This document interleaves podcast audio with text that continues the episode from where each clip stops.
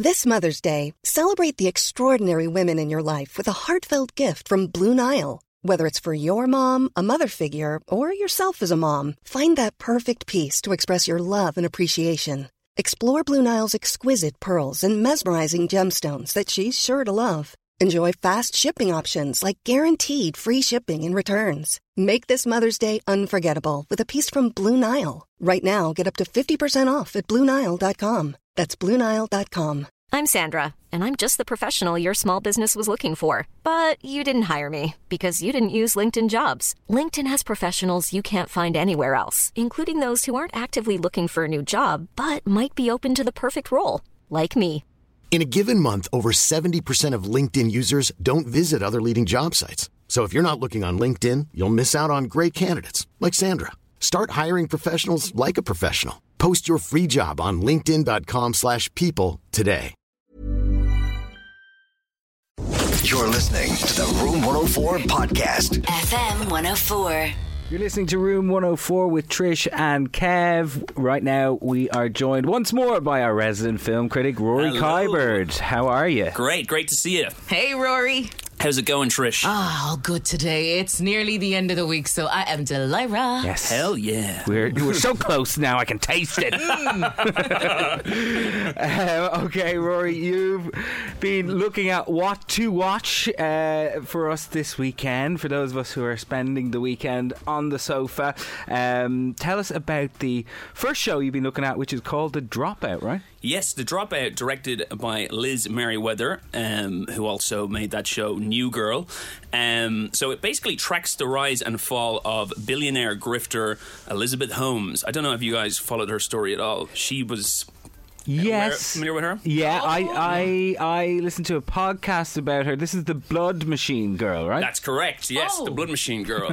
Uh, yet another swindler. The culture just has such an appetite for these swindler stories, right? Yeah, I so- can see why they are kind of intriguing. They're gripping. Yeah. Uh, for those of us who don't know, what is the story behind this one? Right. So basically, Elizabeth Holmes, um, when she was growing up, she always wanted to be um, famous and a CEO and an inventor, basically. And she worshipped Steve Jobs. So later on, you see her kind of modeling her, even her clothing on Steve Jobs. Oh, what a weirdo. yeah. And she's like, she is like something of a precocious kind of child. She's w- like a wonderkind, but she doesn't hesitate to cut corners, and she's no qualms about doing that in order to like to reach the top.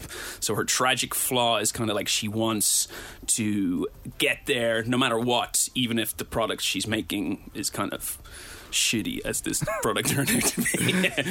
so uh, it's kind of a story of how um, good intentions can be soured by ambition. Uh, at any costs. Uh, the big claim, as you touched on, Kev, there by this company, Theranos is the name of the company, Yeah. which is like a composite word of therapy and diagnosis, is that they could basically do a blood test in a matter of seconds. So she wanted to make kind of tech like Steve Jobs, you know. So, but she wanted to help people as well. So sh- the tech would. Uh, Give you a blood test very quickly, just with a pin prick, not an injection, and instantly it could tell you what diseases you have good in theory, but it's just not the way it worked out. Um, at the st- it's good because it's oddly sympathetic. The show, it, you kind of. Even though it's terrible that they're lying to people, and what ends up happening is they fake uh, the test for investors. Um, even though that happens, you can kind of because it start, sort of worked at the start, or it worked a little bit, but not enough. And they're kind of rationalizing it like, "Oh, well, it's not working now, but it will later. We'll just lie to these investors." So it's kind of human the way they do it, which really gets you kind of gripped. But I mean, there's no excuse for what they ended up doing because it's also people's health is on the line as well. You know, um, it's actually it's a good show. I would say it's solid. It's occasionally a bit clunky. Some of the dialogue, like it explains itself too much, but the story is, you know, very engaging, and it's just such a great story. It's just, and it's all true as much as uh, you know a, a written script can be true. Anyway, I think they tried to keep as close to the facts as possible. Certainly more than uh, uh, Inventing Anna did, which kind of just went off on its own thing and sort of glorified Anna Delvey to a certain extent. Uh, But that's not really fair because I haven't really seen all of that, so I shouldn't say that. Oh, I Um, finally finished it, by the way. Yeah, no, no. fell off. Oh, you didn't like it? Did. The first couple episodes, yeah. Yeah. I did get into it, and then I'd say after episode four, five, six, I just started to wane. It it became too much of a drama. Like How you many were episodes? saying. Yeah, too long So as I well. think there's eight or nine in it, and I'm telling you, after five, it just You were goes done. very downhill. It's too like a weird TV show element. like you Yeah. were you were explaining it really well last week, and I I totally got what you said. it seems like the consensus on that is that it doesn't really get to the core of her either. Whereas this. We really actually. I watched this documentary about this uh, story before by Alex Gibney. It was called Yes. "The Inventor uh, Out for Blood in Silicon Valley," and I actually feel like this is explaining in a way better. And it's all down to one thing. It's down to Amanda Seyfried's performance, which is mm. one of the greatest performances I've seen in a long time. It is astonishing because in that documentary, um, you see a lot of archive footage, and let me tell you, Amanda Seyfried is not. It's not just an imitation. It's like goes way beyond that. It's like a, she's like totally embodying this person. It's, it's actually kind of freaky. It's kind of it's kind of scary. She becomes her. It feels like she is her watching it. Uh, Does it show any moment, uh, like uh, a moment where this girl chooses to become corrupt, or uh, do we see that she's always had this kind of little, maybe personality trait to begin with, or is there an exact moment where she says, "I want to, fa- I'm going to just fake it all now. I'm going to fake these results." Yeah, that's a good question. It's it's kind of um, I think her uh, intentions are sincere and good, but um, she is in over her head, and she's more interested in succeeding than getting it right at the end of the day. So it's more out of a sense of panic and trying to keep the you know the thing on course that she does start to lie and does uh, commit fraud.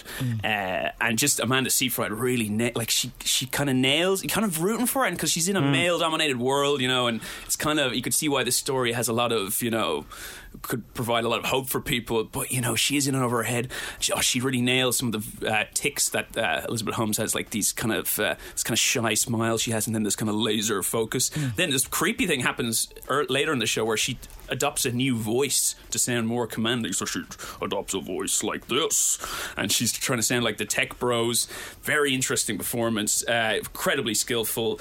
Uh, yeah, and then it is the best thing about the show for sure. But there's some other people crop up with in a kind of interesting roles as well. Uh, William H Macy plays one of her enemies. He's very cranky in it. He's quite funny.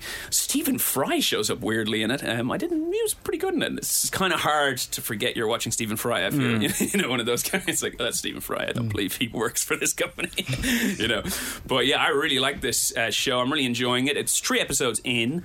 It's um, definitely worth your time. It definitely plays it more straight than Inventing Anna did. Uh, yet another. Uh, it does invite comparisons because it's yet another show about a grifter who kind of amasses clout uh, with people just because she's kind of charming and people people kind of believe her lie, you know, and they they kind of the lie is sort of infectious, you know. Um, in the dropout um, uh, podcast, she is very intelligent. So you get She the definitely is intelligent. Yeah. So when you're it, when you're watching it, are you believing it because of her intelligence just as much as you would when you were listening to the podcast? Are you believing in her intelligence? Yeah, yeah. Oh, absolutely. There's a mixture. It's a weird combination of ambition, intelligence, and then naivety as well. And narcissism, a little bit. Huge amount of narcissism. Yeah. Yeah. big time. Yeah, she's really just she's got and you know you, she's got this ruthless streak that isn't there at the start, but it develops because she talks to other CEOs and like you got to start firing people. So there's a scene where she fires someone, you know, for very small infraction, you know,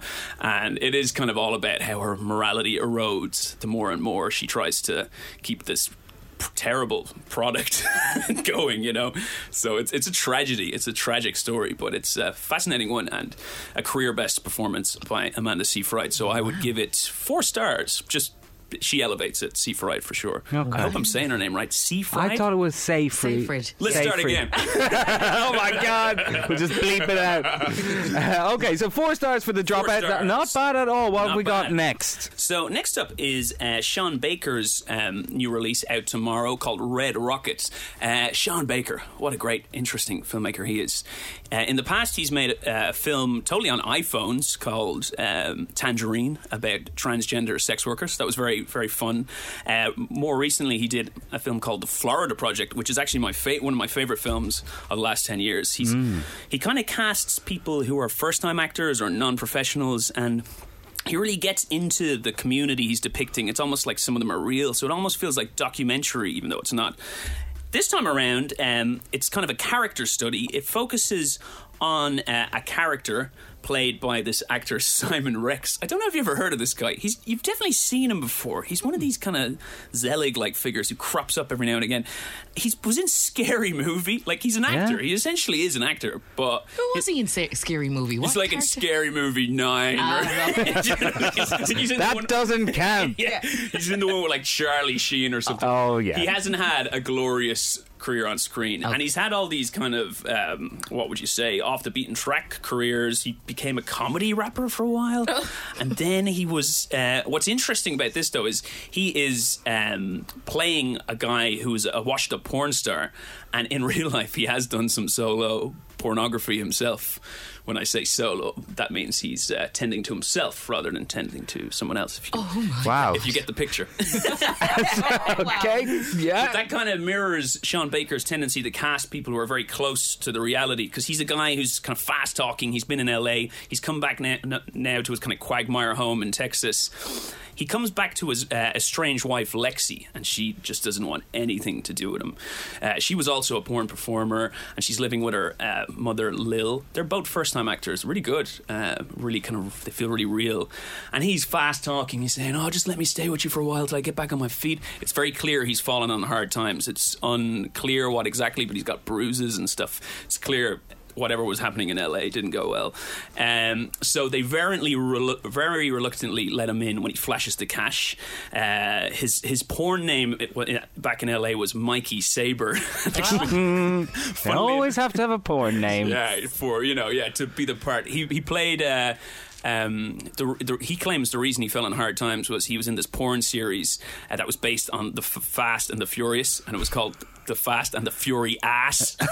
And- but he played the Paul Walker character, and of course, poor Paul Walker died. So Yeah. then his counterpart in the porn is gone. Oh my It's kind of a God. weird reason for him to be back. But anyway, so it's basically just tracks him trying to basically kind of grift a bit and another grifter uh, trying to get you know trying to get a job initially but when they find out he's a porn a former porn star it's his employment uh, prospects just dry up. So he uh, ends up selling a bit of weed. Uh, so it's kind of just him coming home a character study. But then when things start to get interesting and also a bit uncomfortable is he falls for this local girl in a donut shop and she is very she's disconcertingly young looking. And hmm. he's completely falls for her. And then they start a sexual relationship. And it turns out she's 17 so so as he Oh, dear. says he's relieved. He goes oh she's legal as an eagle you know? So at this point we're like oh this guy's scuzzy and he's a dirtbag. But what the film does that's kind of interesting is it, it doesn't it's he's not a villain but he's not a good guy. He's like it's very morally ambiguous It's a grey area. it's very grey, and it doesn't tell you how to feel. You have to kind of figure that out for yourself. And at times you're kind of charmed by him, and times you're disgusted by him. And I find that a moral ambiguity quite exciting. It's like a kind of '70s movie, you know, like Midnight Cowboy or something. So um, basically, it gets worse then because he they start. He, having a relationship and there's some sweetness in it but it's just totally wrong because he's like he's he looks good for his age but he's approaching 50 and she's only 17 it's, cra- Oh. it's fucked like but Oh my god. but you, you, you feel mixed emotions. That's why it's good. It, it challenges you to make up your mind about how what you feel about what you're seeing. Like, um, so then it gets worse because he's like, "Oh, sh- I see porn star potential in Strawberry. Oh no, Yeah, no, no. And you're like, "Oh no, is he?" And then she's kind of open to the idea. And of course, she's very naive because she's only 17. She's a child. Yeah, she's a child. So, um, I was pretty gripped when I was, I was kind of got really interested in the film because like, what's going to happen here? The film, though, it's like it is intent on staying kind of funny. So I feel like it should have uh, grabbed the nettle more. I think it could have turned dark. yeah, I mean the darkness is there, but it doesn't really flower. It's Okay. like you feel like this can only go one way, and it's like the film backs out before that happens. Um, it's going to happen, but it's just like the film backs out. So I feel the Florida Project didn't do that. It showed the tragic consequences of uh, the characters' decisions when they're kind of uh, forced to make drastic decisions because of poverty and whatnot. But in this, it just kind of you get the impression we're here to have a laugh more than anything else. So the film kind of ends a bit. So actually, most films I think go on too long. This one I would have liked a bit more. It felt Okay. like it ended a bit prematurely, but it's still a great film. A great singular voice. This guy, he's making films like no other person, and also fun. Uh, it's quite fun. There's um. There's uh, NSYNC songs throughout the film. Kind of a Stop. weird Really? flourish. Yeah, I kind of like that. You've sold it to me. I did have to go see Bye Red Bye Bye Rocket. by NSYNC Oh features heavily in the film. So, So they must they gave their permission for that, They must obviously. have done, I guess. Yeah, Yeah, I'd so say they must. Yeah, they must be fans. All of them. I don't know. It's like, yeah, let's resurrect this our career. Maybe they'll come back. Yeah. because I always forget about them because obviously Justin Timberlake became such a big star Yeah. after that. But uh, yeah, also to continue the trend, uh, the big trend in 2022 is grifters and full frontal male nudity. Yeah. This film has both. Plenty, does it? Uh, Simon Rex, uh, you see his sizable dong, his saber, Mikey Saber saber. You see it. So Wow. there's a lot of things for the girls uh, in this one, And some guys. and some guys, of course. Let's not generalize. What could you What could you compare it to? Good question. Yes, so it does have this scuzzy sort of morally ambiguous feel, like a lot of '70s films. So yeah, I would say Midnight Cowboy was the one that came to mind. Um, Probably any film where there's a huge age gap relationship, you could kind of uh, what's that one with uh, Marlon Brando and um, Not Lolita. Berlin. Yeah, Lolita is a good example. Yeah, anything where there's that kind of vibe, but it's very you know realistic as well. It's and it's it's got a sense of kind of communal warmth, and you feel like he he doesn't he doesn't patronize his characters. He feel like he understands them. He's almost like he's an insider looking out. Right? Sometimes when po- uh, impoverished communities are depicted, it's kind of just so depressing. You know this phrase poverty porn. Yeah. there's a kind of uh, vitality to these people and their lives, even though there's some more questionable things, of course. Okay, so remind us again what it's called and what's your star rating. So the name of the film is Red Rocket by the director Sean Baker, and I would actually it would have been approaching five if it wasn't for that issue I mentioned of it kind of have, losing the courage of his convictions when it comes to the consequences for the characters. So I'd peel it back to a four, kind of high four though. Uh, and the Florida Project, I don't think it quite beats that, which is his masterpiece so far. For me, people may disagree, but I'd say that would be a five. So Oh, a five. yeah, yeah, that's okay. definitely worth checking out. It's a great movie, the Florida Project. Well, that was a good sell. I really want to watch that now. Oh, you should definitely watch that. Yeah. Okay, so what's last on your list? Yes. So last up here we have. Sorry, I was thinking of some of my coffee. That's quite all right. Last up here, I just have to be hydrated for this one. This one's important. Um, we have Pieces of Her, which is based on kind of like an airport crime novel by a woman called Karin Slaughter. And this woman clearly knows what she's doing. She sold 35 million copies Wow. of 21 novels um, in 120 different countries. Wow. But like this is the weird, I read online. This is the first thing that's been adapted, which is a bit odd. You would think like. I think there would be more. Is You've there that much output. yeah, yeah um, someone said maybe there's a sexism at play because maybe male crime authors are more embraced for that, and I don't know if that's true. That could be true. Is it Um, along the lines of women can't write crime? maybe, yeah, maybe something like that. It has the ring of truth to it, but uh, I suppose it's speculative. But anyway, finally there is an adaptation here, and. This has been getting kind of sh- bad reviews on Rotten Tomatoes. I thought it was good crack. I had a good time with this. it kind of rips along. It's unpretentious. It's fun. Uh, probably you know it's basically the premise for what it is is there's this nice kind of uh, you know coddling mother and her kind of lost 30 year old daughter who doesn't really know what to do with herself is kind of you know just is a bit of an underachiever i guess then basically they're in this um, uh, cafe, and there's this really creepy looking guy who has this kind of murderous look on his face, and he makes good on that murderous look because he starts just sh- shooting people in the cafe. Oh, God. God, this sequence was so good. It's such a shocking sequence. It, it doesn't pull back on the violence, so trigger warning. But anyway, a bit like that film History of Violence, Toni Collette's character just dispatches of the guy very easily and shows a kind of aptitude with weapons that's a bit conspicuous. Like, why is she so good at this? Turns out she has a sh- mysterious past. Maybe she's a spy, you know? Um, so it basically goes from there. Then it it, the a video someone films the incident in the cafe, which goes viral, and. Uh, as a result of that, uh, people are looking for the shadowy organization is trying to track her down, and uh, you know, it's kind of like a page turner as a as a TV show. But the thing that makes it really watchable is Toni Collette. She's like it's such a kind of ridiculous premise, and it's very you know preposterous. But because she's such a good actress, you believe it when you're watching it. Yeah. She- she's just so believable. You know, she's she she just makes scenes more true than they have any business being. You know, uh, it's lightweight as all hell. You know, I was kind. To be honest, I was the phone might have come out a few times. It's not to say I wasn't enjoying it, but like you know, it's not something that You could take your eyes off it a little bit. You bit. can take your brain off it. You take your eyes off it. okay. You know, I could- still and still be very much with the plot. I was cutting the lawn. I wasn't there like, for most of it, but Playing the lotto, I thought you were going to say. yeah, like p- podcast you're vaguely interested in, you could throw it. Nevertheless, it's good. Like it's fun. Yeah. It's a laugh. Um, it's you know, it's kind of a it's dark, but in a kind of ridiculous way. You know, it's violent. It's shocking in places, but it's strangely believable because of Toni Collette's incredible acting chops She's carrying the whole show on her back, is she? carrying it on her back, elevating the thing beyond, uh, like a bit. Amanda, well, Amanda Seyfried elevates the drop, uh, the dropout, and but that is pretty good though. The script, this is like, it's, she's just raising it up like big mm. time. I don't even, I don't really know why she's in it. It's odd. Like I would have thought maybe she just thought it sounded like a laugh herself. just wanted to, you know, be a spy. You know, why Yeah, not? I suppose we all not? want to be spies now Yeah. again.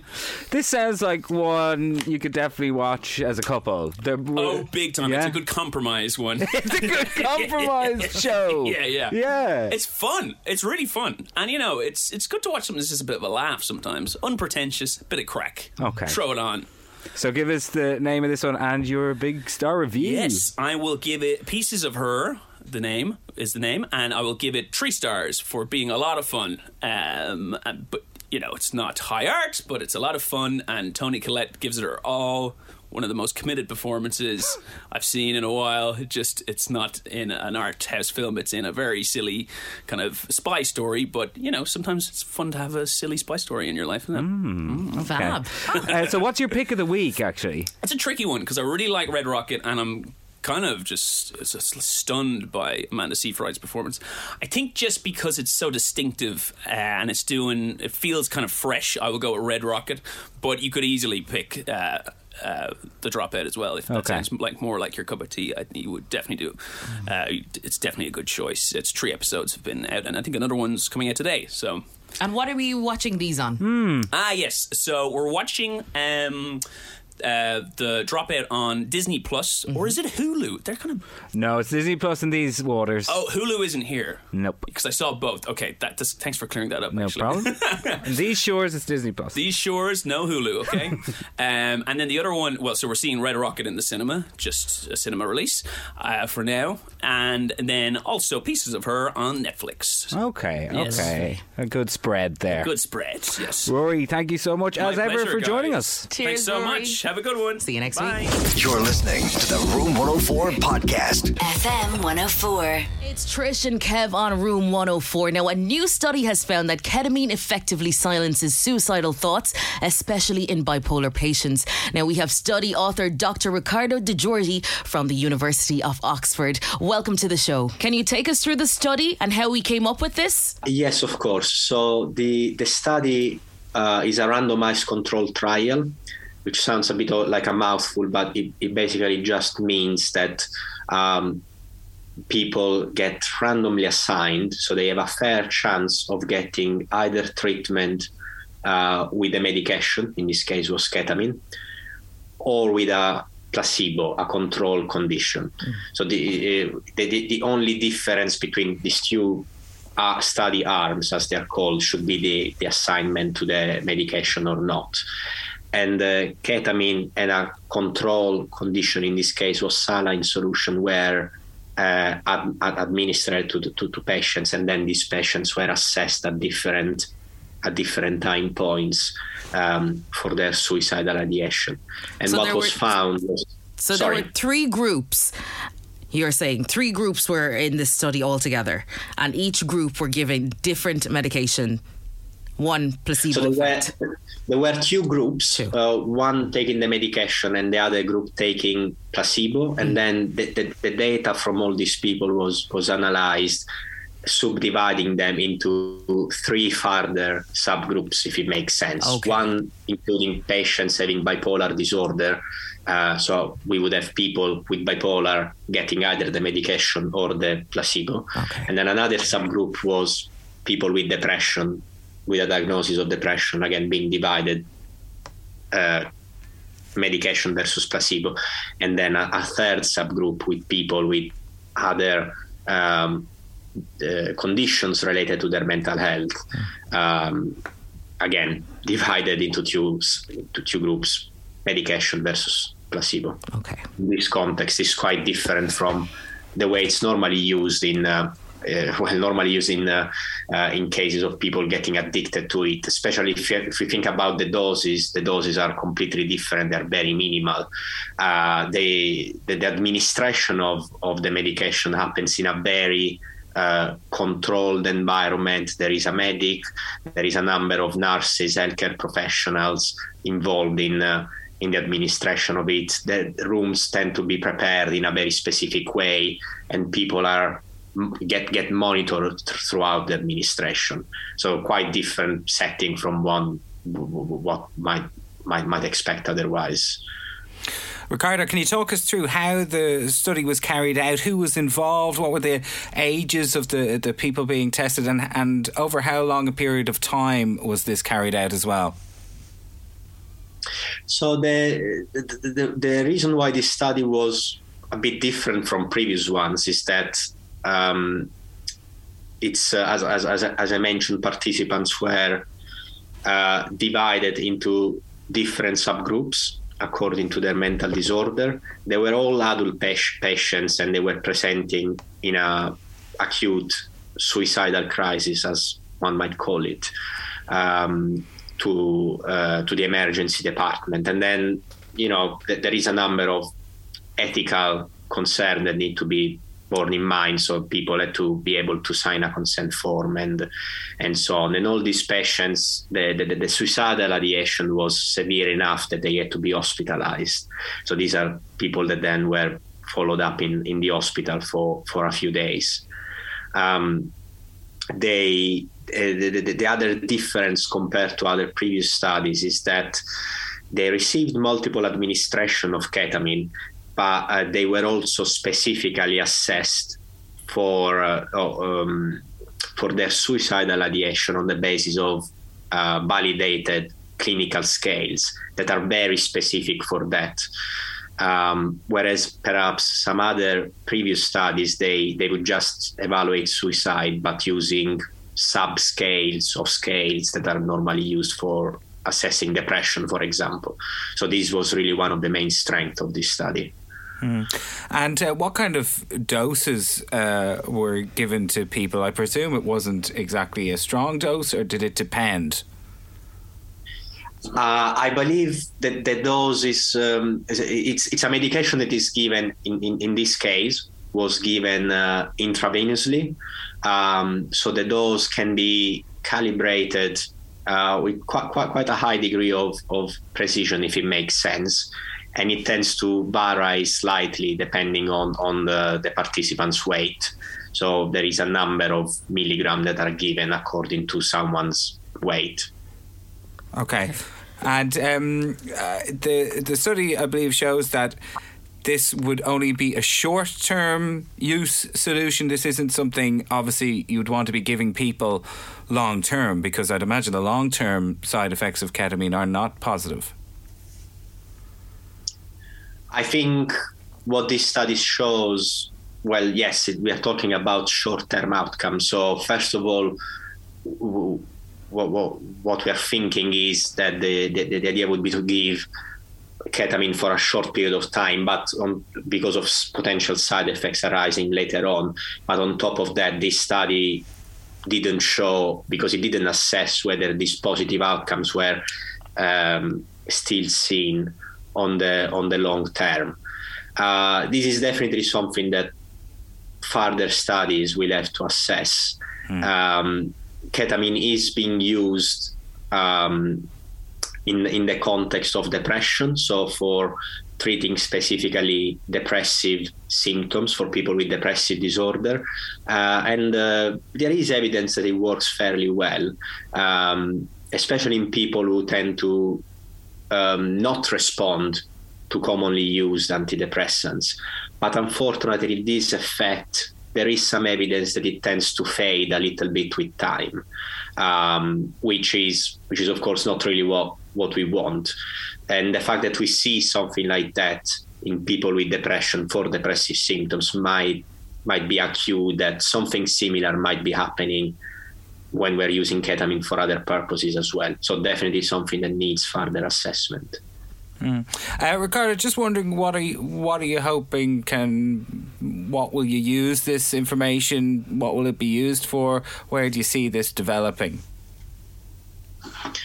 Uh, oh dear, this is uh, this is obviously a very tough question um, because on the one hand, we I, I, I, think anyone would be quite excited to see these studies study results, but at the same time, we need to be we need to be cautious in interpreting them. Mm. Um, maybe well, it's it's a bit easier if I think about it in uh, if I put two different hats, if it makes sense. If I put on the hat of a clinician, then I would say this is very interesting information, but before actually being able to using this this this intervention for patients presenting with suicidal ideation, I would like to see a bit more data. Mm.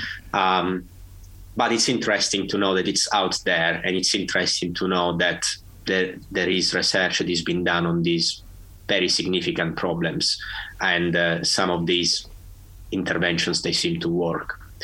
Um, if I put on my researcher's hat, then uh, then I I'm particularly intrigued, especially by the results of seeing a different um, effect between people with uh, with uh, that background diagnosis of bipolar versus people with other diagnoses, because it might sort of hint that the, the, the, the process of thinking that leads these people that are su- suffering from from these suicidal thoughts might be different just because they seem to respond differently to to the medication. So that, that I, I think that's that's particular a particularly interesting avenue for um, for further research, uh, both from a biological and, and a psychological perspective. Maybe at the end of the day, yes. sorry. sorry, go ahead maybe at the end of the day, one thing to bear in mind is that even if a significant effect was seen for people uh, suffering from bipolar, uh, there was still a, a, reasonably high percentage of people that didn't respond to either taking ketamine nor placebo. So there is still a reasonable number of people that unfortunately continue to have this problem. So uh, giving a medication like ketamine is definitely not the it, it, doesn't solve the problem entirely and much more needs to be done the approach needs to be much more holistic and needs to include uh, assertive care by clinician involvement of the family and so on yeah and that's important to note as well. And do you think so? More studies will be carried out on this? Do you think further research will be done on it? Is that the intention? I would I would certainly hope so. The, the, I think I did mention in the editorial that there is a newer medication that was developed a few years ago that is called esketamine uh, that for, for, for, for, a number of reasons is being investigated a bit more um, assertively at the moment. Uh, but that should really prevent uh, research to move on into these uh, older molecules like ketamine uh, that might still have have some very important value. So yeah, I would definitely hope that more research is, is conducted Hmm. Now, there are a lot of myths that surround the drug ketamine itself. Um, one being that it's a horse tranquilizer. Can you just explain to us what ketamine is legally used for? Um, I mean, I mean, it, it is used. It is used as an as an anesthetic uh, at high doses, um, and uh, it, can be used in a veterinary, veterinary context. Sorry, uh, so it can be used used for anesthesia in, in horses, and and uh, it's got some advantages uh, as compared to other anesthetics. It's less likely to cause problems like respiratory depression and so on. Um, so it, it's it's got it's got the, its use in, in, in those contexts. But as I said, the, the sort of ketamine that is used in in a mental health context is, is quite a different one, if anything, be, because the dose is massively lower. Uh, so of course, people they don't get uh, anesthetized, if it makes sense, mm. when they get this dose of ketamine. They might experience some uh, um, what we would call dissociative effects. Okay. Um, but uh, they, and these, these were indeed observed in the study, although the percentage of them was actually overall quite quite low. Again, perhaps proof that the dose of the medication used is actually is actually is actually very small. Mm. And uh, what are is does it have very addictive qualities?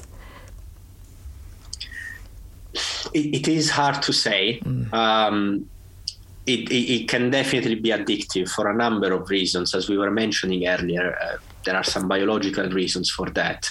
There are some psychological reasons if certain people uh, do feel some specific effects and it goes and let's say hit their reward center uh, it can it can be addictive so it's definitely something that uh, we should be very very well aware of mm. Um, if you're asking me whether it is as addictive as substances like, for example, heroin, or without having to go that far, nicotine, then maybe, so just smoking cigarettes, then maybe we could say that from a purely biological perspective, it, it is not that addictive, but still it is a medication that we need to be managing with extreme caution because it still has an addictive potential and each person might respond to that in a very different way.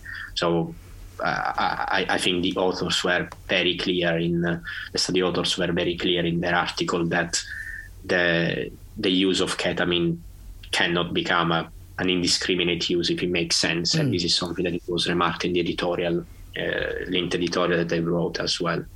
Okay. Now, um, Dr. Riccardo De Giorgi, thank you so much for coming on and chatting to us and explaining the study in such eloquent terms. Thank you so much. If you've been affected by any of the issues raised, speak to your GP. You can call 999 if it's an emergency, or you can call the Samaritans for free 24 hours a day on 116. Many of us have those stubborn pounds that seem impossible to lose, no matter how good we eat or how hard we work out. My solution is PlushCare. PlushCare is a leading telehealth provider with doctors who are there for you day and night to partner with you in your weight loss journey. They can prescribe FDA-approved weight loss medications like Wegovy and Zepbound for those who qualify. Plus, they accept most insurance plans. To get started, visit plushcare.com slash weight loss. That's plushcare.com slash weight loss. Burrow's furniture is built for the way you live. From ensuring easy assembly and disassembly to honoring highly requested new colors for their award-winning seating, they always have their customers in mind. Their modular seating is made out of durable materials to last and grow with you. And with Burrow, you always get fast, free shipping. Get up to 60% off during Burrow's Memorial Day sale at burrow.com slash ACAST. That's burrow.com slash ACAST. burrow.com slash ACAST. Hey, Dave. Yeah, Randy. Since we founded Bombas, we've always said our socks, underwear, and T-shirts are super soft. Any new ideas? Maybe sublimely soft. Or disgustingly cozy. Wait, what? I got it. Bombas Absurdly comfortable essentials for yourself and for those facing homelessness. Because one purchased equals one donated. Wow, did we just write an ad? Yes. Bombas. Big comfort for everyone. Go to bombas.com slash ACAST and use code ACAST for 20% off your first purchase. One, two, three. You're listening to the Room 104 podcast. FM 104. It's Trish and Kev on Room 104. Now we've got porn director Dick Bush on the line here to tell us the secrets of the industry. Dick, welcome to the show. Thank you for having me. You're very, very welcome. Now, we really want to go back to the very beginning of your directorial journey. When did you decide to be a porn director and how did it come about? Is this a dream you had as a child? Not as a child. That would be a little creepy, I think. A little bit. Um, Perhaps. It, it, was never something I wanted to do. Uh, I've always been a filmmaker. Even when when I was a child, I'd always be playing with my dad's video camera. I'd grab it, I'd run around, I'd pretend it was an airplane and fly through stuff, and he was constantly trying to get it get it away from me and I would make little silly films with my friends, uh, dressing up as secret agents and just silly stuff like that, running around with fake guns. And uh, and I knew I wanted to be a filmmaker. That's what I wanted to do. I, I loved entertaining people and making movies. Always loved movies. And I was at the London Film School. I was doing my MA in filmmaking there and uh, I just graduated, and a colleague of mine was working for this company as a production uh, production manager for a company called Relish Relish Films in uh, in London, and it was this porn production place.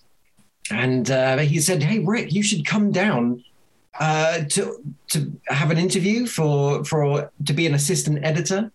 And I said, at the porn place, really? and he said, yeah, come on down. You probably won't get the job because they're looking for someone with experience. There's other people coming, but it's good experience just to have an interview. So I said, sure, okay. Went down and they had me edit for 20 minutes hardcore porn, which wow. really wakes you up if you're not used to editing hardcore porn at 10:30 in the morning. And um, I was like, okay, sure. I had a sneaky look at what the previous guy had edited, and he'd edited all of the acting bits leading up to the sex in this scene that we had to play with. So I figure they know that we can edit normal things. I'll just start at the blow job and just work my way forward from there. and uh, as if in answer, one of the bosses, Harry, or Hazabigan, as his uh, director name was, popped his head through the door and said, Oh, and Dick, lots of close ups, okay? And uh, gave me a thumbs up. And 20 minutes later, they come back in saying, Okay, Dick, how are you getting on? And I go, whoa, whoa, just hold on. I'm just building up to a crescendo. Let me just put these clips down. Just wait, wait. And they drag me off the computer, send me home. And I didn't hear from them for a couple of days. And then my friend Alex uh, phoned me saying, Do you want the job? And I was like, Okay, I guess. This I didn't expect to get it but you don't say no to a job straight out of the film school, I guess. So they must have really loved your your cut, the the flair that you you brought to it. I well, I like to hope. I think so. I, I hope so. so. I have a feeling it was just my name, though. Tell us about the names, yeah. the porn names. Like uh, as you mentioned, has a big and your Dick Bush. Is, is, this part and parcel of the the porn scene that you have it to have? It is. Like they hired me, and they they were like, "Well, surely we have to call you Dick Bush." Like my name's Rick, Rick Bush, and uh, and they're like, "Look."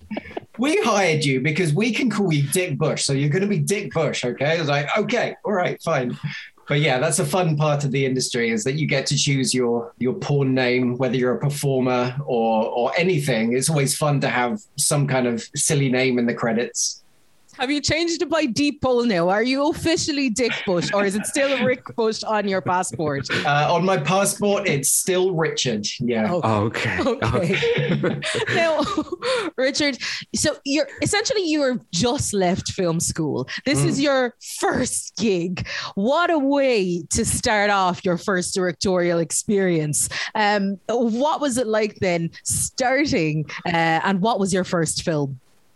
Uh, it was it was weird because I was thrown in at the deep end a little bit. I they my my first job was editing the latest film that they'd shot uh, a couple of weeks before I started. It was called the Cockwell Inn. It was about a pub called the Cockwell Inn and all the, the shady goings on in this pub. And I was supposed to rough edit it. So I was supposed to just put down a basic edit and then pass it off to my friend Alex, who would then perfect the edit and put music on it and all this kind of stuff. But they were having problems editing their other movie that they'd done. There was lots of sound issues, and he was working on that. And I ended up just editing the entire thing myself. Mm. And they were impressed with that. And they said, Hey, Rick, do you want to come and film our next movie? I said, Okay, sure and I mentioned I had access to a Steadicam. And um, Harry was like, "Ah, oh, wow! I've never used a Steadicam." Alex, have you ever used a Steadicam? No, I haven't. Rick, do you want to come and film using the Steadicam? And I was like, "Okay." So two weeks into the job, which I thought I was just going to be at a computer, um, I was on set, strapped up in this big Steadicam. Way too much equipment for porn, by the way and uh, and filming people just going at it in front of me. It was very very strange, but. You're, when you're holding a camera, and I'm sure everyone knows this because everyone films on their phone these days, you're looking at a screen. Mm. So you're a little bit removed. You're just kind of concentrating on the screen of this camera. And I've got Harry next to me going, okay, just move in for a close up. Okay, stay here. Okay, come back. Okay, move, move down. Yeah, yeah, like this, like this. He's just showing me where to go. And then I'm just, he's like, stay there for a minute. Okay watching the screen, but then you look up uh, over the top of the screen and you're just seeing two people just smashing each other, just going for it. and suddenly you're just like, oh my God, this is the weirdest thing. You're like six feet away from me. So you just you go back to the screen, you just concentrate on the screen, and you're removed enough to keep everything in focus and make everything look nice. So you were able to keep professional on that first gig, were you? Yeah, yeah, just about. It was very strange, and I remember uh, going home on the tube afterwards. I was just like, all these people on this tube, they have no idea. I just shot a, a porn movie. They have no idea. Amazing, amazing. um, t- talk us through what's uh, working life like on a porn set. Is it a is it a kind of nine to five thing? Uh, is there a lot of hustle and bustle going around? What happens when action is called? You know, talk us through the whole thing. Well, a usual day for us. Um, so if I'm shooting for Brazzers.com, uh, I'll arrive on the day. I would have seen uh, the script already. I know what we're doing. Uh, the guys at the studio would have built a set for us, whether it's a living room. We have a few standing sets. Um, and I set up lights. I put lights all over the place. I uh, attach them to walls and all, all, around, get it all nice and lit. Um, the female model will be in makeup for about an hour, hour and a bit or so. Um, and then we have our little production meeting where we go through the performers' do's and don'ts and we see what they're comfortable with, what they're not comfortable with. Uh, we show uh, their tests that they have to get done for STIs. So that we make sure that the other performer can see that they're, they've got their tests, so it's all negative. And um, there's a sign in process. And, and then we start the acting basically. So we go through it, and it's just like I assume a normal film set is like. We just take it a little bit of a time. In our industry, the performers aren't exactly paid to be professional actors. They're they're paid to do the other thing, but um, being a director, you sort of you get some kind of a performance in those acting bits leading up to the sex out of them, and that's the fun bit because every day is a little bit different for the, all the acting bits. The sex stuff can be a little samey, especially after 16 years in, in the industry. But uh, but that's the fun bit, doing all the acting, and um, and then we uh, break for lunch. And then after lunch, we shoot the sex, and then we go home.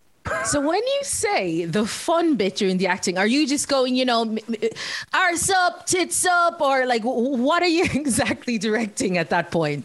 So we have scripts, actual scripts. They might be five pages, there might be 10 pages, and there's always some kind of um, you know set up to the sex if it's maybe it's um we don't tend to do plumbers coming and fixing leaks anymore but um we've done some we've done some cool movies like i think behind me you can see the poster for the power rangers movie that we did there Ah, yes, yes, yeah. We've got doctor who up here Amazing. that we did so um a lot of the movies that we make um are kind of big budget, relatively big budget with special effects, and we built spaceships and things like this. And we have a, an entire storyline. We have extras who will come in to play acting only parts, and it's basically like a, a little mini movie with sex. But do you try? So you know, you were saying uh, the part you find inter- is interesting is the actual acting bit. Do you try and get the actors to emote? Do you like, you know, come and kneel down next to them and say, "No, like this is the part in the Power Rangers movie where you've just gotten your powers and it's really." Do you try and get some, you know, gravitas out of them? You'd be surprised. Like, yeah, we've done not everything is is silly. Like, we have done a lot of uh, dramatic movies uh, where things go wrong, or people catch people in situations, or there's some kind of drama, and people. Ha- I, I've had to make performers cry, or they've had to get into a really kind of emotional state. And yeah, you do sort of say, okay, this is the moment where this is happening, and I want you to do this, and I want you to feel like this. And sometimes, if they're not getting what you want, you can. Um, there are little shortcuts. So sometimes I can get really angry with people and saying, "Oh, Jesus, we're going to be here all day. Like, I can't believe. Like, come on. Like, what are you doing?" And that makes them frustrated. And then suddenly you get this performance out of them where they're frustrated. And if that's what you want, then that's what you do to get them there. but mostly we're making sort of fun stuff. So I just need them to bring the comedy a little bit and play off each other. And it's mostly about just making them feel comfortable there on the day and if they're comfortable and it's and you get this I, this feeling that we're just playing you know we're just playing and everyone's happy and everyone's having a good time and uh, and that brings the best out of them i think So then, is it as exciting as it seems off camera, like when we're watching it, as it is when you're filming it all? Um, you mentioned opening up for the camera and not yourself. What does that mean? So some so opening up for the camera is is what you have to do in certain positions um, during the sex. So we've all had sex here. We know that you're basically focused on yourself and one other person. Hmm. It doesn't really matter what you look like in these positions, but it's completely different for porn. You're not doing it for yourself. You're doing it for the camera. So you have to have one eye on where the camera is, and you sort of have to open your body a little bit and get into these very awkward situations where you're sort of almost having sex from the side because it's not about you and it's not about the other person. It's about what the camera can see. Mm-hmm. So sometimes guys or girls can get a little too involved in the situation, and I'll just have to remind them, okay, just just open up a little bit, and they're like, oh yeah, right, there's a camera there. Sorry, and they uh, get back to it. So Are they getting so into it that Yeah. they're forgetting that they're being filmed, like enjoying the moment?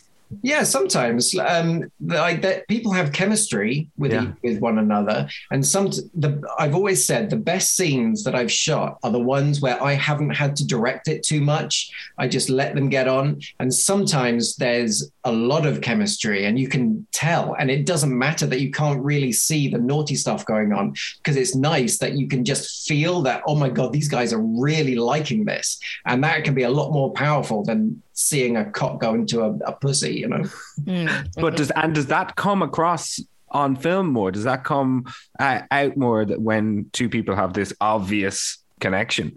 Oh, I think so. I think you can tell. And I always, I always try to get close ups of facial reactions as well. So I'll get wide shots. I'll make sure I get close ups of certain bits, but I always love to get reactions, even even if I have to say, "Oh, just do that again." Just ha- make make a reaction of that going in, uh, because facial reactions can express so much more than a penis can.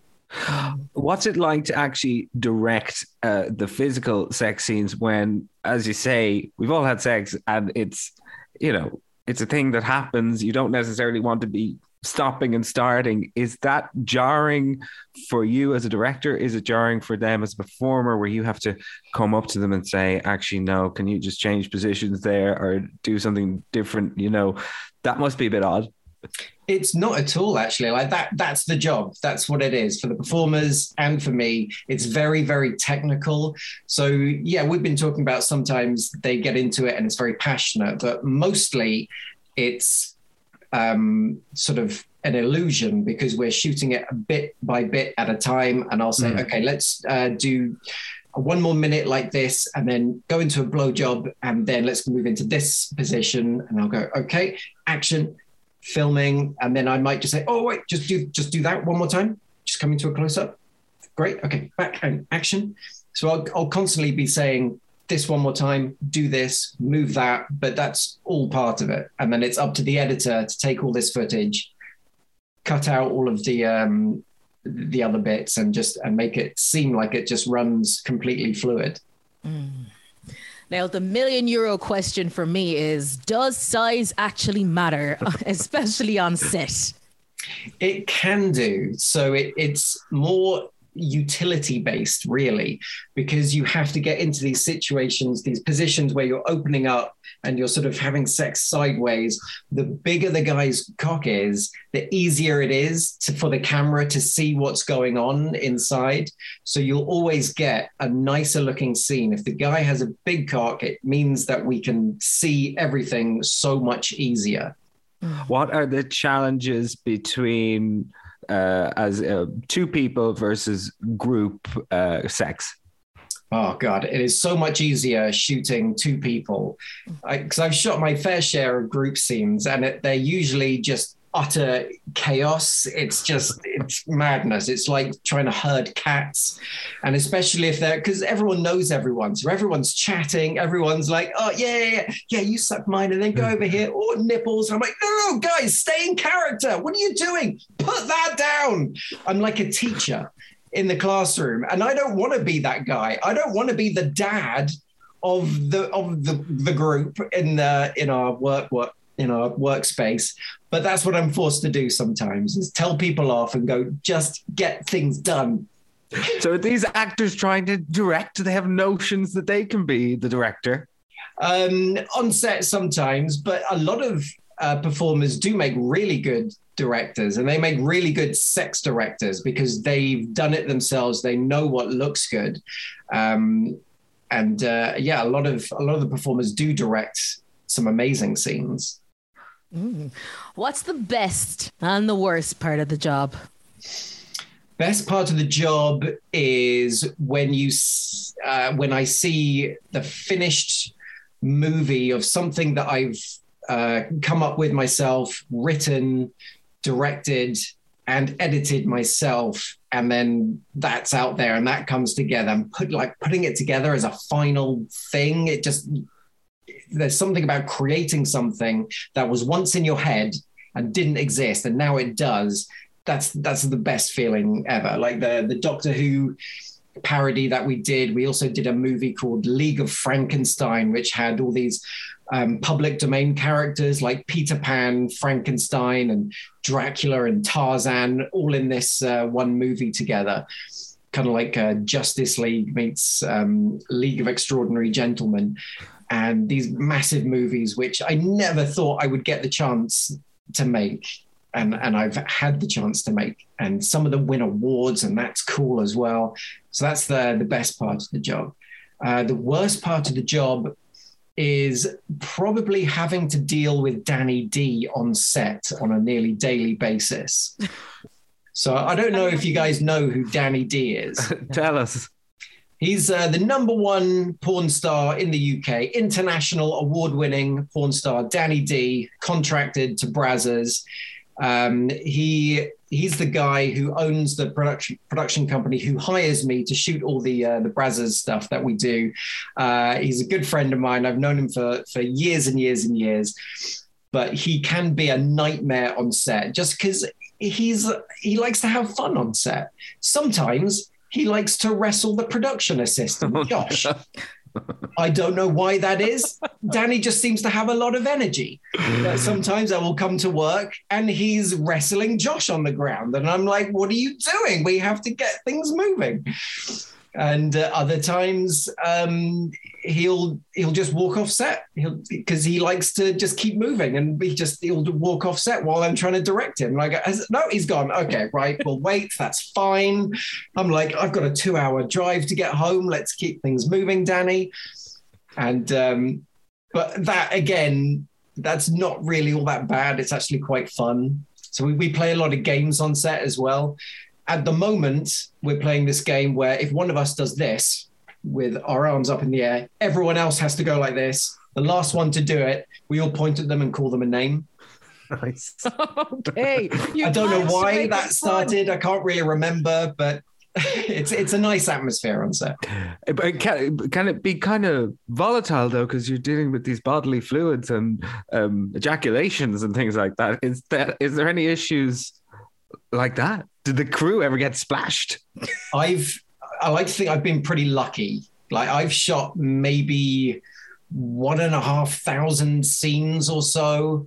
And I think I've only been hit once, maybe twice if you count a shoe. And yeah, like the guys when they when they ejaculate, sometimes they'll sort of do a little flick at the end like this with it but then but i'm sort of behind them with the camera filming down and the guys can sort of flick and then it can sort of flick back on the camera. I'm usually hiding behind the camera. I know that danny doesn't want to ruin his camera. Okay. yeah it can happen. Is there and do you Hazards guys have of the job. Exactly. Do you guys have like rap part? do you all go out for pints together after a shoot or is that that kind of camaraderie or is it very like work and going home and that kind of thing? Mostly it's just home at the end of the day because it is like McDonald's. We just, you know, churn them out. We do a day and then that's that scene done. Uh, next day is something completely different. That one's done, on to the next one. But um, we do after the big movies. If we do a big movie, then yeah, we'll have a little wrap party and uh, a few drinks and stuff. Yeah. Mm. Now, it's been 16 years in the game for you. Do you ever see yourself maybe transitioning to regular films? Or I'd love to. Yeah, I mean, I've always made short films, like, and I still make short films, and I've made a, a few YouTube videos, and I I made a, a, comedy sketch show on YouTube called The Dick Bush Show. Feel free to to have a look at that, which um, is a comedy sketch show featuring porn stars. I have no idea how it's still on YouTube, but it's but it's on there. Um, is there is is there that stigma though about people in the industry who can't like, you know, there's a barrier to get into other forms of work? Uh, I think there probably is. I'm sure there was. Mm. Uh, I think nowadays the whole industry has become very mainstream, especially with the onset of, of OnlyFans. Like everyone it's it's just there on the internet for everyone. Mm. And I think um, as long as you create something of quality that's worthwhile that people want to see, does it matter if they've done porn in the past? I mean, I'm, I'm sure there are plenty of actors who have done porn in the past who have then transitioned to uh, to acting. Mm. It's all about quality, I think. What was it like during the the pandemic? Was there porn being shot during the pandemic. I know you were talking about OnlyFans there, and you, you do some work for them. So, what's the last two years been like for the industry? So during lockdown, we just stopped filming completely. And after a while, when it seemed like we weren't going to be going back to work anytime soon, um, I just started working with individual models who would send me footage that they've shot and then ask me to edit for them and or create promotional material or posters. And that's basically what I was doing during the lockdown was just sort of making editing uh, videos for models for their OnlyFans. Okay. Um, what are you like now? Are you somewhat desensitized by sex now, seeing that you've you're seeing it so often and it's on camera? Is it just a complete separation in your mind now of you know uh, uh maybe the real sex and what you uh, are then filming? I think there's a big difference between filming people have sex Mm. to having sex yourself completely different. I mean, I'm trying to imagine what I would do if I walked into a room, there were people having sex in there, and I didn't have a camera with me, and it was just sort of like, oh, I've walked in on people having sex. Would I suddenly start directing them? Oh, you know what, buddy? If you if you put your hand here, yeah, yeah now really go for it. I'm almost thinking of creating a porn director app where if you're hmm. struggling with sex, you can go onto your phone, start the porn director app, and there's a little image of me going, okay, just take your time, push, push it in. Yeah, now just slowly. So now try to work it up. Yeah, n- now grab her. That's it. Give her a spank on the bum. Now start really going for it. That's porn.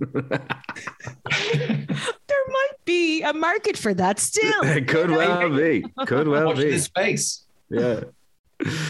Amazing. Um, yeah. Sounds. it, it, would you recommend it as a as a profession?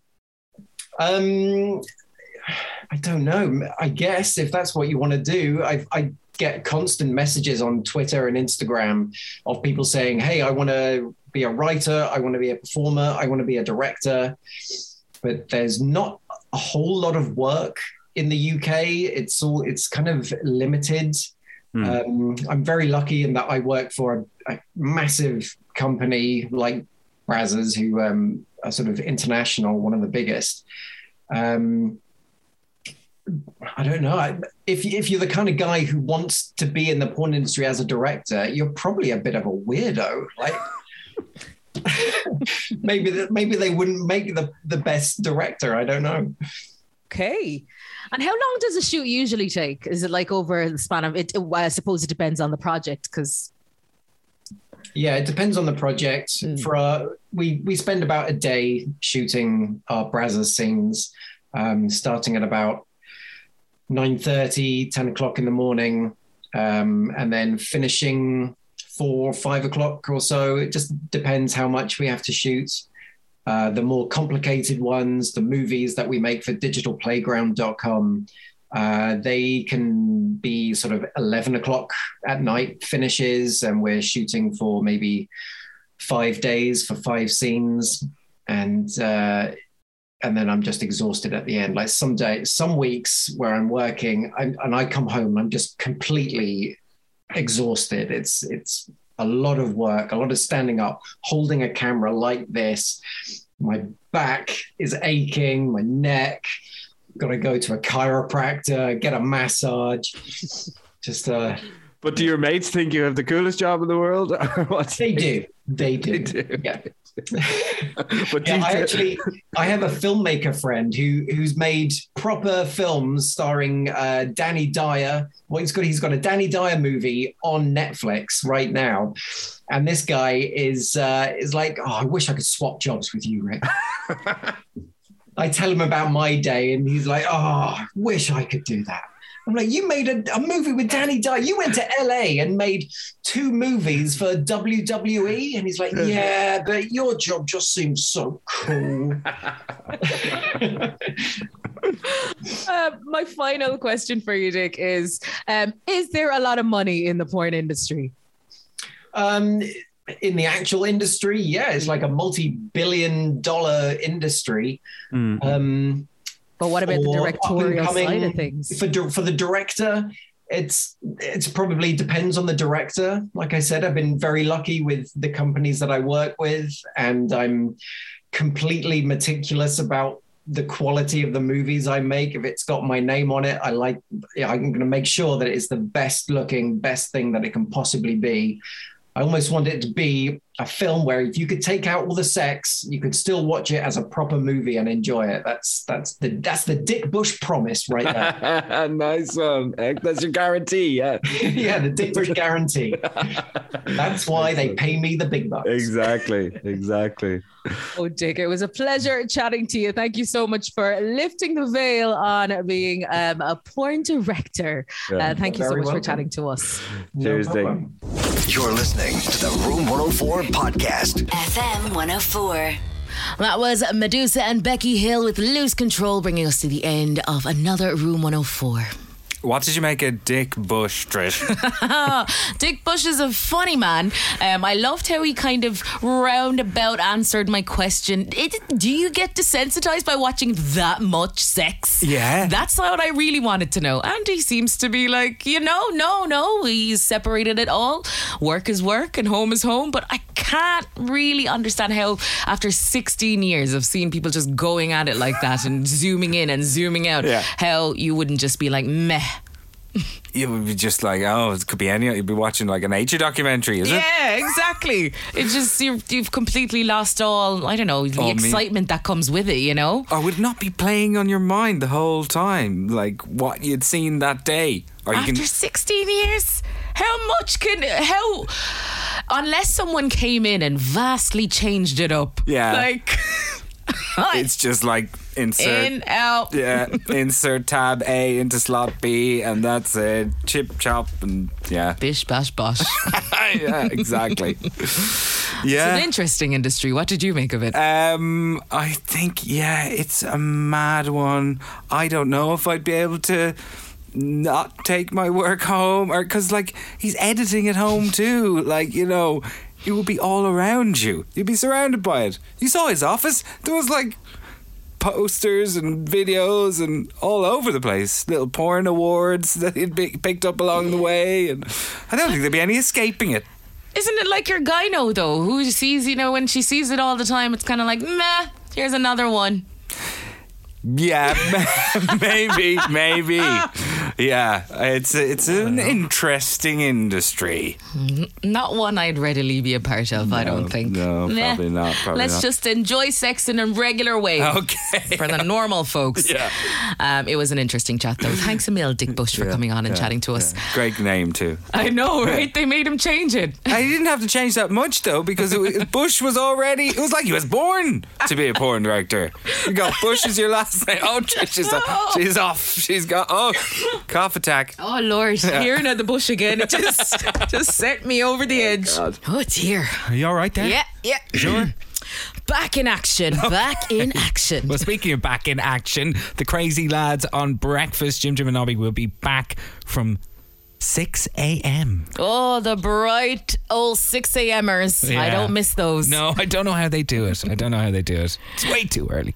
But they're good crack. So They tune are. in. They are. They are. And we're back uh, tomorrow from 10, right? That's it. The later time of 10. So until then, bye. Take it easy.